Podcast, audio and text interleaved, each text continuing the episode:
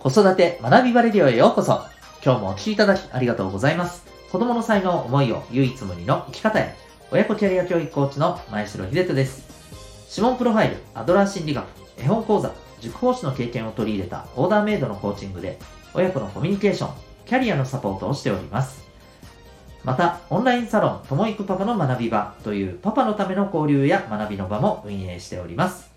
このチャンネルでは、家庭、お仕事、どちらも充実させたい。そんな思いで日々頑張っているママさんパパさんを応援する情報メッセージを毎日配信しております。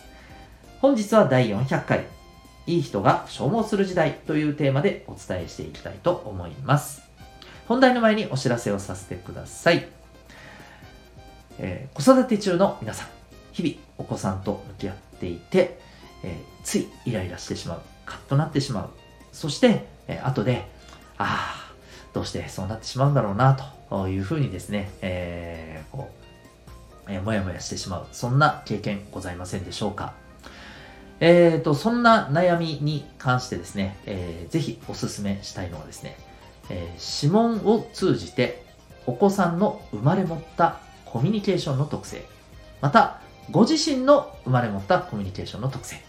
えー、これを知ることでですね、えー、そのモヤモヤ、えー、悩み、イライラの解消にえー、つながると思います。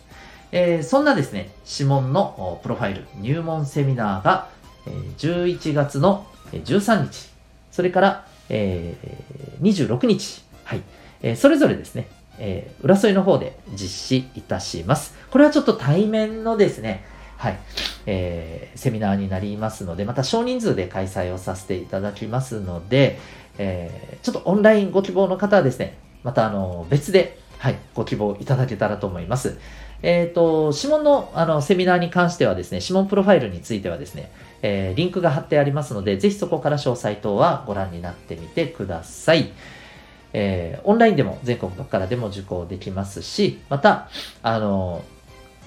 親子で、あるいは、えー、子育て中ではない方もですね、はい、大歓迎でございます。えー、指紋で、えー、生まれ持った特性、えー、自分自身のも構いませんし、お子さんのでも構いません。えー、一度ご覧になってみませんか、えー、興味がある方は、えウェブサイトへのリンクありますので、えそこから、え確認されてみてください。それでは改めまして今日の本題です。今日はいい人が消耗する時代というテーマでお送りしていきたいと思います。えーとですね、あの、最近まあ、最近だけじゃないんですけどね、うん。まあ、ちょくちょく聞くんですけど、最近もちょっとね、あのー、少し、えー、近い人からのですね、まあ、情報といいますか、で、はい、やっぱりこう、聞いたんですけど、えー、やっぱりすごくいい人、うん、まあ、人のためにですね、えー、いろいろ頑張ったり、あのー、あるいは、とってもね、えー、まあ、前向きで、えー、いろんな物事に対してですね、本当にポジティブに、うん、取り組んでいる、えー、そんな人がですね、やっぱりこう、すごく、うん、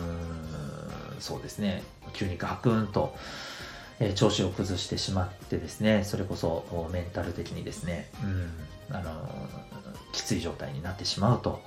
いうことがですね、結構耳にするんですよね。うん、で、あのー、今はやっぱりこう、これからは、まあ、この時代っていうところから、もうコミュニティがね、やっぱり大切だと言われていて、えー、まあ、だからこそですね、やっぱりこう、コミュニケーション力大切ですし、そのコミュニケーション力の、やっぱり大元になるところとして、うん、まあ、こういう言い方をしてしまうとちょっとあれですけど、人格と言いますかですね。うん、やっぱり、あのー、自分のためだけにではなく、えー、相手のために、周りのために、いわゆるギブの精神、えー、ギバーの精神を持った方っていうのがやっぱりね、えー、すごく周りからも信頼関係を結べて、えー、で、だからこそ、まあ、仕事でもいろんなところでもですね、えー、協力しながら広がってい、えー、けると。うんま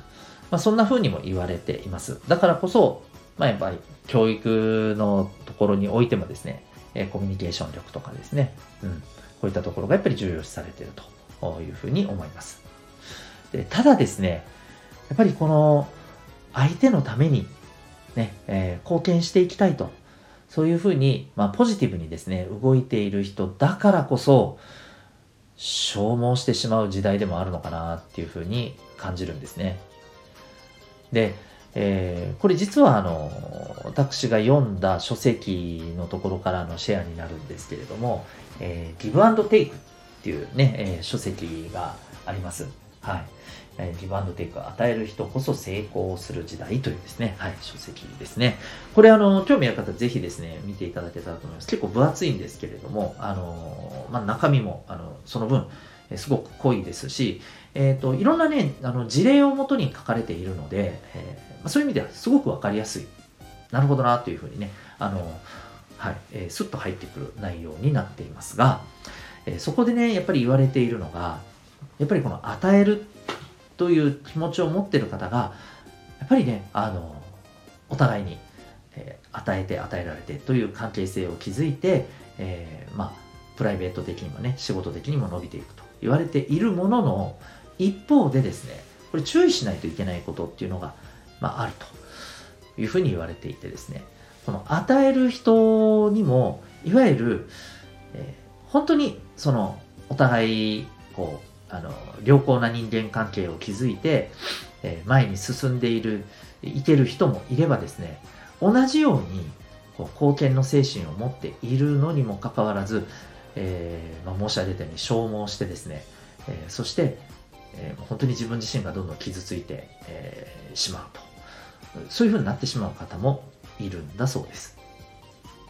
でこの違いは何かっていうところでいくと相手をやっぱり見るっていうところがね、重要なのかなということなんですね。つまり、簡単に言うとですね、えー、この与える人っていうのは、同じような精神を持ってる人にこそ与えていくっていうことが非常に重要であると。そういうことですね。まあ、あの、襟好みをして、えー、しなさいというわけではなくですね、えー、もちろん、あのできる限り多くの人にやっぱりこう力になるっていう気持ちがもちろんあの大前提ではあるんですけれどもともするとですね、えー、いわゆるこのテイカーと呼ばれる人たちもやっぱり世の中のにはいらっしゃるということなんですね。テイカーというのはですね、えー、いわゆるあのいただいてばかりで、えー、何も返さないと。まあ、こう言うとすごくなんかね、凶悪な すごくわがままで凶悪な人のイメージがあの出てくる方もいらっしゃるかもしれませんが何もかも奪っていくみたいな。そういうことではなくですねあのいただいてありがとうっていうふうにね感謝もねしてくれるんですけどじゃあそれに対して何かしてくれるかというとしてはくれないと。そういうことなんですね。はい。やっぱりこの貢献するって、えー、なかなかここが難しいところなんですけれども思いはあってもそこをじゃあ実践実行に移せるかっていうところでいくと、そこにかなりの隔たりってあるんですよね。もちろん、あの、精神を持つことは重要ですけれども、えー、やっぱりこれが、え、行動として伴わないと、うん、まあやっぱり伝わらないっていうところはね、すごくありますよね。で、まあそんな、えー、ところまでちょっと至れない人も含めて、いわゆるいただいてばかりでの人がテイカーであると。で、こういうテイカーの人が、まあ、どんどん周りに増えてきて、その人たちに、えずっとこう貢献して、えばかりでいると、やっぱりね、どんな人でも、やっぱりこれは消耗していくんだそうです。うん、貢献することそのものが喜びだというふうな考え方があることも否定はしませんが、えー、もちろんその感覚も私もわかりますけれども、やっぱりそこにはですね、えー、やっぱり一定量の天井、限界があると思います。もうこれも個々によってだとは思うんですが、やっぱりどこかでですね、うん、これ以上はっていうところがですね、絶対出てくると思いますし、あるいはその定価という人たちの中にもやっぱりいろんな人たちがいて、もう本当にそれこそですね、利用するだけ利用しようっていう風な、やっぱりね、残念ですけどね、そういう風な、あの、考え方の方もね、まあ、いるとうんまあ、そのその考え方の方もずっと一生そういう考え方の人というわけでもないとは思うんですよ。まあ、そういう状況もあるでしょうしね、その人生のいろんな流れの中で今そんな状況にあるというふうなあのことかもしれませんが、何にせよ、やっぱりそういう方もいらっしゃると。うんで、そういう方ばかりが、こう、周りにドワッと増えた状態で好転すると、やっぱりね、消耗してしまうというのがあるんですね。それが、例えば、人数の問題だけではなくて、えー、例えば、最も近しい人がそういう人で、ずっとそういう人と一緒にいると、本当に、あの、どんどん消耗していくんだそうです。はい。まあですので、えー、何が言いたいかというとですね、好転の精神を持つっていうことはすごく大切ですし、やっぱり子供たちにも、えー、その考え方っていうものはしっかりと伝え、そして育んでいくことが重要だと思います。だから周りと協力して、え、あるいは困ってる人をサポートして、え、ということはですね、やっぱりね、あの理屈じゃなくそこは重要であるということは伝えていかないといけないんですけれども一方で、え、やっぱり相手をしっかり見る、うん、まあこういったらなんですけれども、やっぱり様々な心理学や、えー、人間というものを知ると、人間の精神というものを知る、まあ、哲学ということもね、含めてですけども、やっぱり人間を学ぶというところを、えー、まあ、しっかりとやってですね、そしてそこから、まあ、いろんな人を見る目を養う。この部分も重要なんじゃないかなというふうに思います。はい。えー、まあ、この消耗してしまうっていうところはですね、あの、もっと言えばですね、いい人、そこまでいい人ではなくてもね、消耗してしまう。まあそんな今ね、世の中かなというふうにも思うんですけれども、やっぱりこう消耗しないためのですね、自分自身をどう整えるかっていうこともね、重要だと思います。えー、この後ですね、えー、サロンメンバーさんだけが聞けるサロン放送版というのも実は私、あの、放送しておりまして、そこではですね、はい。えー、じゃあ自分が消耗しないためにですね、ちょっとこう、自分自身をどう見るかっていう、まあ、自分自身の観察の仕方ですね、そこについて今日はですね、お話ししていきたいなと思います。え興味がある方はですね、え、サロン放送版はですね、え、オンラインサロンともいくパパの学び場のメンバーさんのみが、え、今聞ける内容となっておりますので、まあ、興味ある方はですね、はい、えー、オンラインサロンともいくパパの学び場のリンクも貼っておりますので、そこもご覧になってみてください。本日最後までお聴きいただきありがとうございました。また次回の放送でお会いいたしましょう。学び大きい一日を